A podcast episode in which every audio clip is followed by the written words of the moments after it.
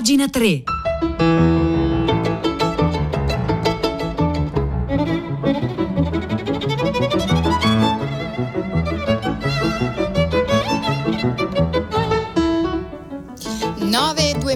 Buongiorno da Marzia Coronati, da Fabio Melis alla parte tecnica, da Francesco Neri in redazione. Bentrovate e bentrovati a pagina 3, la cultura nei giornali, nel web e nelle riviste. Oggi è lunedì 8 novembre e noi iniziamo con un'intervista allo scrittore israeliano Abraham Yoshua. Lo avete ascoltato anche poc'anzi al GR. Yoshua, 84 anni, decine di libri tradotti in Italia, una delle voci più amate tra gli scrittori israeliani, oggi è anche il protagonista di un film documentario dal titolo Ultimo capitolo di Abraham Yoshua dedicato appunto alla sua vita e che porta già nel titolo il significato ultimo di questo racconto biografico, narrare la vita di un uomo, un uomo che per questioni anagrafiche ovviamente, ma anche a causa di un cancro si sente ormai al, al, campo, al capolinea, con questo, con questo sguardo disincantato, forse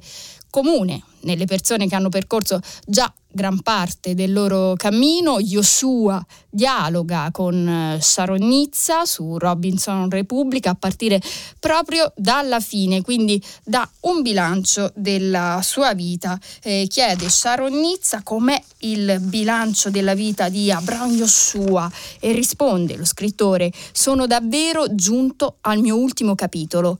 Ho vissuto una vita piena di speranza, di positività, ho goduto di un'epoca di benessere. Dopo la Shoah avremmo potuto essere solo reperti da museo e invece è nato lo Stato. Ho scritto negli anni in cui la letteratura della mia generazione ha ricevuto riconoscimento internazionale. Sono grato per tutto questo. La morte di mia moglie ha segnato un grande cambiamento, sì, perché eh, sua moglie è morta nel 2016, era molto legato a questa donna, Ika, che fu sua moglie per 56 anni. La morte di mia moglie quindi ha segnato un grande cambiamento, dice Joshua. C'è una differenza abissale tra la vita in solitudine fine e di coppia. E poi è venuto a mancare un altro grande partner, Amos Oz. Abbiamo tirato avanti per 60 anni, scrittori invidiosi e amici dell'animo. Tutti i miei compagni se ne stanno andando. Mi sento come l'ultimo soldato rimasto nella vedetta. E chiede allora a questo punto Sharon Nizza, che è la corrispondente di Repubblica da Gerusalemme, che ha condotto questa intervista con Joshua, chiede ma ha paura perciò beh, della morte, delle sofferenze, della senilità, di non essere più in grado di creare paura per il futuro dei nostri figli.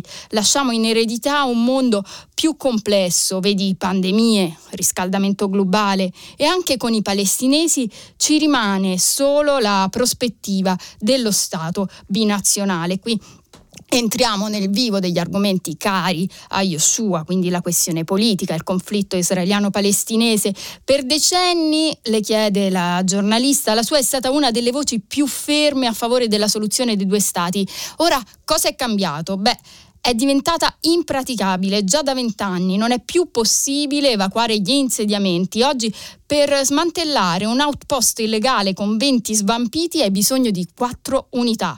Come va qui allora Ofra? Ofra è un insediamento israeliano in Cisgiordania che ha più di, più di 3.000 abitanti e, e la separazione, continua Yeshua, non è più fattibile, bisogna pensare a come convivere. Siamo in uno stallo che a un certo punto diventerà realtà e sarà un esperimento sul campo. Da qui il panico perché nessuna delle parti riflette davvero sul da farsi.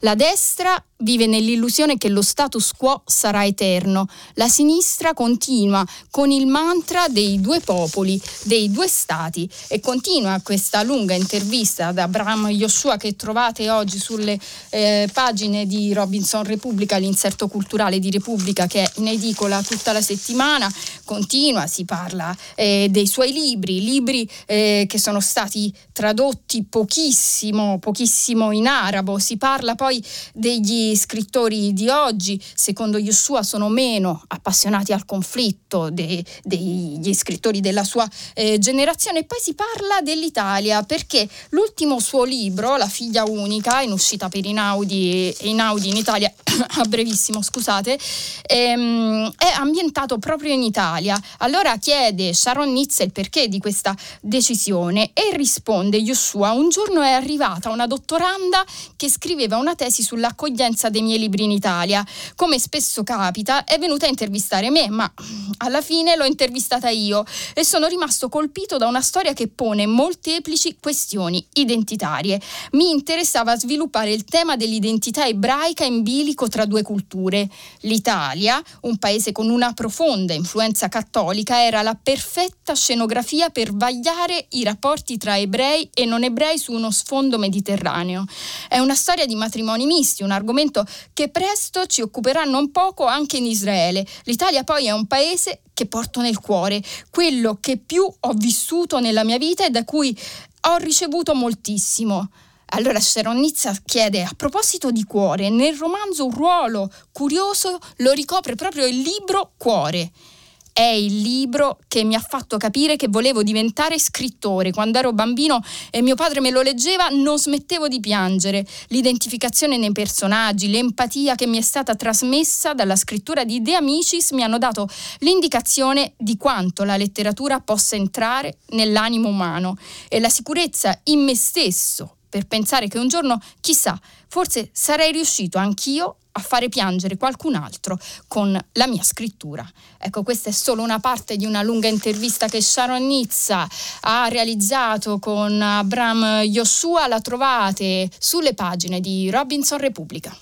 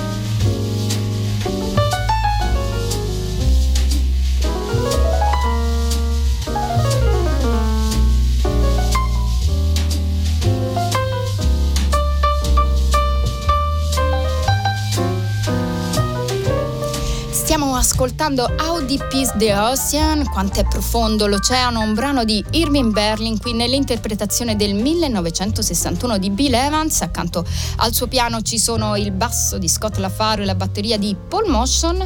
Noi dall'Italia e dai libri italiani visti dagli occhi di un israeliano passiamo all'Italia, i libri visti dagli stessi italiani. Andiamo a Napoli a vedere cosa accade nella Biblioteca Nazionale Vittorio Emanuele II.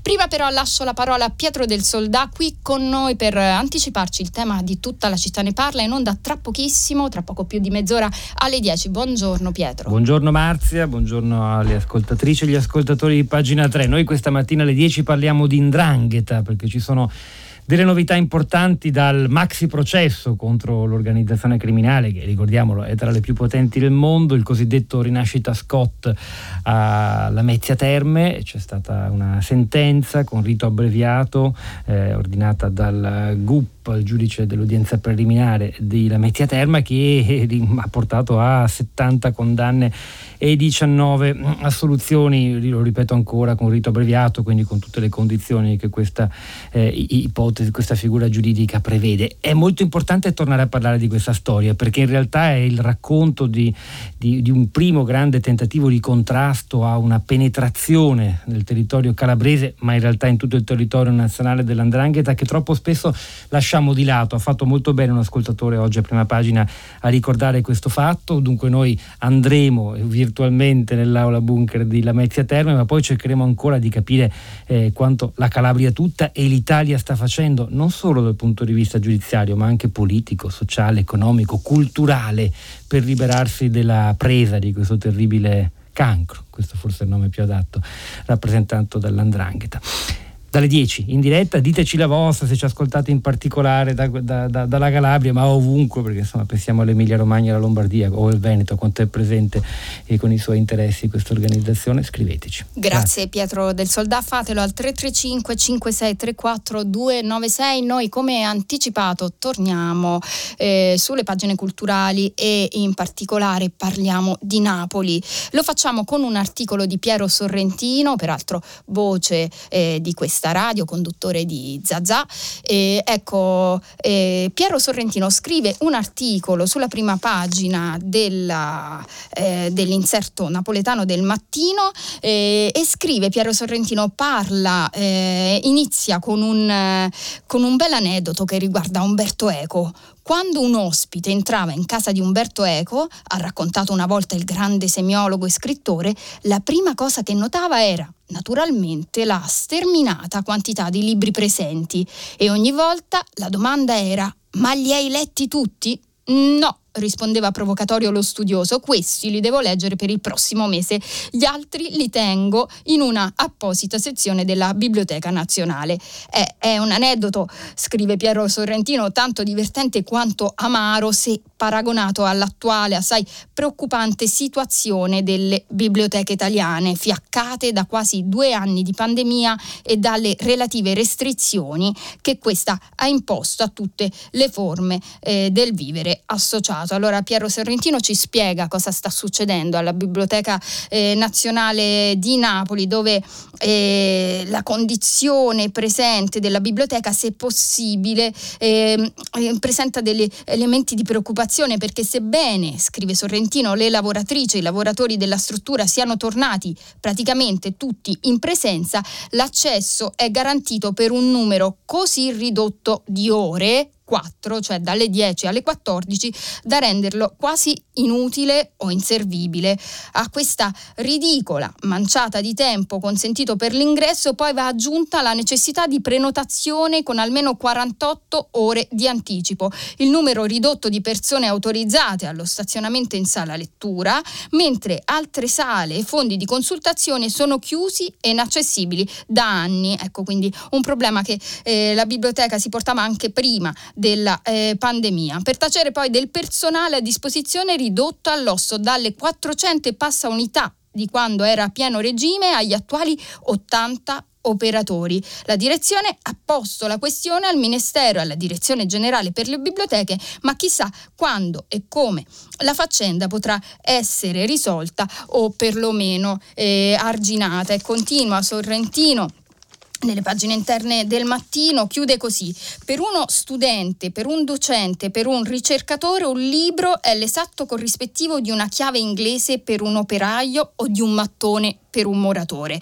Una biblioteca per accedere alla quale bisogna prendere un appuntamento, entrare in un numero limitatissimo di persone dove non è possibile consultare un libro, poter avere la libertà di sfogliarne 5, 10, 30 diversi. Ecco, una biblioteca così fatta è una non biblioteca, è la negazione di qualsiasi cosa che sia anche solo lontanamente vicina all'idea e alla pratica della biblioteca ed è la cancellazione di un diritto sacrosanto per qualsiasi lavoratore, dargli la possibilità gli strumenti e le condizioni di poter fare il suo lavoro. Ecco, questo era Piero Sorrentino oggi sulle pagine del mattino.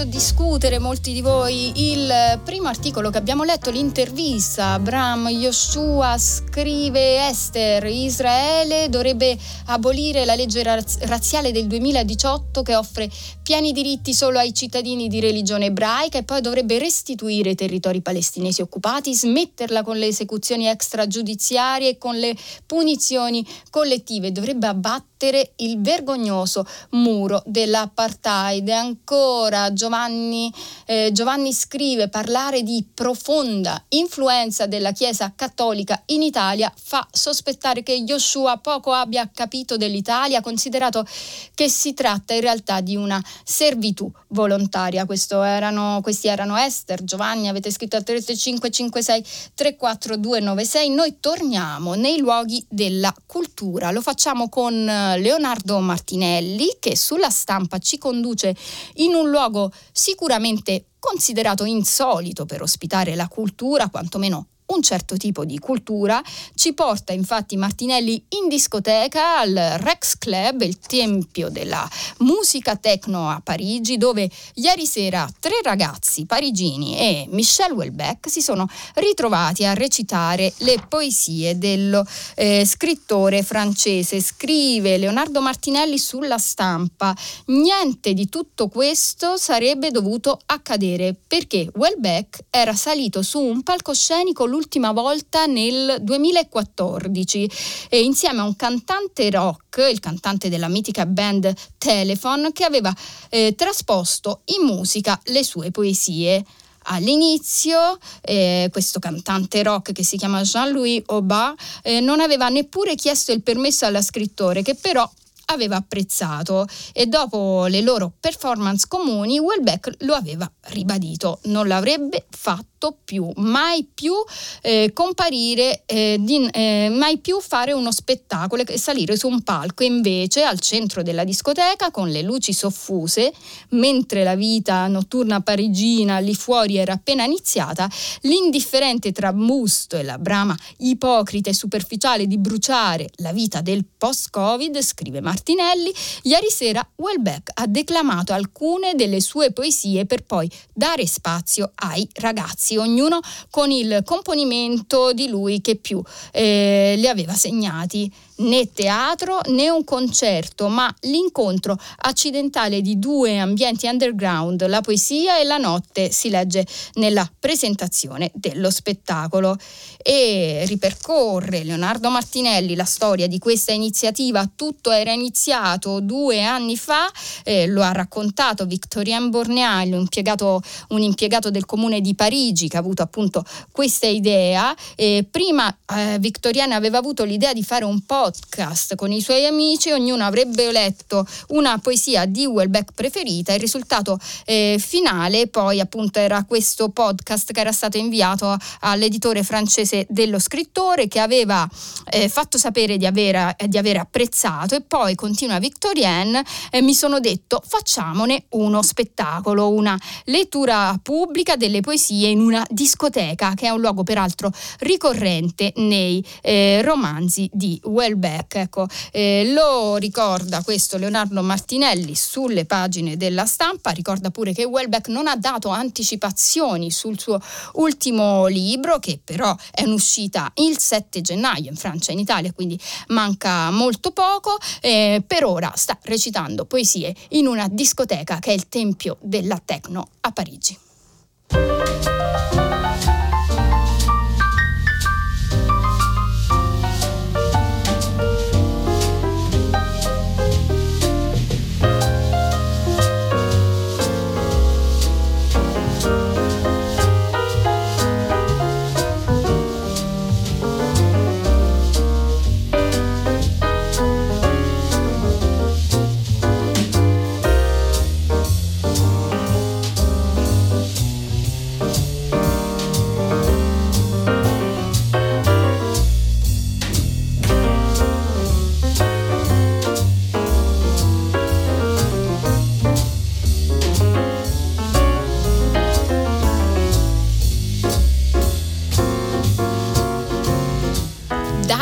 Discoteche passiamo agli autobus, in particolare agli autobus di Caracas, sì perché in Venezuela un gruppo di cronisti ha reagito alla censura di regime con un'iniziativa molto singolare, portare l'informazione per strada e farlo sui mezzi di trasporto.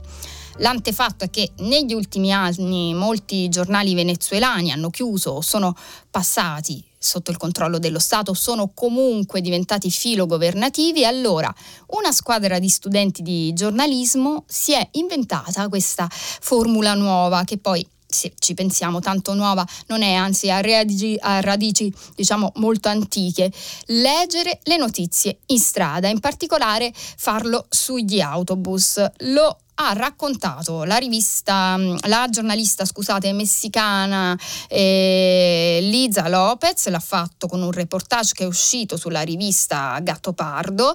L'articolo poi è stato tradotto da Internazionale, ve ne leggo uno stralcio, e il Bus TV che da quattro anni legge le notizie sugli autobus nei quartieri e nelle baraccopoli venezuelani. Ha cominciato a Caracas e poi si è allargata, oggi ci sono 20 26 cronisti, soprattutto studenti di giornalismo o persone appena laureate, impiegate in otto stati del paese. Eh, di solito una squadra di Elbus TV è composta da tre persone, un giornalista presenta le notizie, il produttore o la produttrice chiede il permesso di salire sull'autobus e tiene la cornice, che altro non è che ehm, un cartellone dove a pennarello sono state scritte le notizie più importanti selezionate fatte da questo gruppo di cronisti. Oggi la squadra aspetta un autobus un po' meno affollato di un'azienda privata per precauzione e per evitare conflitti. Di solito non scelgono infatti i mezzi di eh, proprietà eh, statale. Al quarto autobus che passa, l'autista dice a Juan Pablo che possono salire. Maximilian si sistema davanti alla prima fila di passeggeri. Juan Pablo tiene la cornice. Inizia così questa lettura live delle notizie selezionate dai dai giornalisti cronisti di, del progetto El Bus TV, un progetto nato appunto per contrastare la censura in Venezuela che ha portato alla chiusura di numerosi giornali e i numeri sono piuttosto eh, impressionanti e sono elencati anche questi in questo articolo di Internazionale, cioè tradotto da Internazionale e originariamente uscito sulla rivista messicana Gato Pardo. Le organizzazioni che studiano la libertà di espressione espressione nel paese hanno aggiornato i loro dati di recente. Dal 2004 in Venezuela hanno chiuso più di 200 testate tra giornali, radio e tv e poi dei 130 quotidiani stampati che circolavano sette anni fa oggi ne restano solo 19. Le piattaforme indipendenti sono ridotte all'osso mentre diventa sempre più grande il sistema bolivariano di comunicazione e informazione creato dal governo, un conglomerato di 27 testate e servizi di informazione pubblici a cui se ne aggiungono più di 300 patrocinati dal governo e altrettanti eh, privati. Questa realtà è alla base del dominio statale sull'informazione. Ecco, questo era l'articolo di Liza Lopez tradotto sul numero eh, di internazionale eh, uscito venerdì scorso ma che trovate per tutta la settimana in edicola.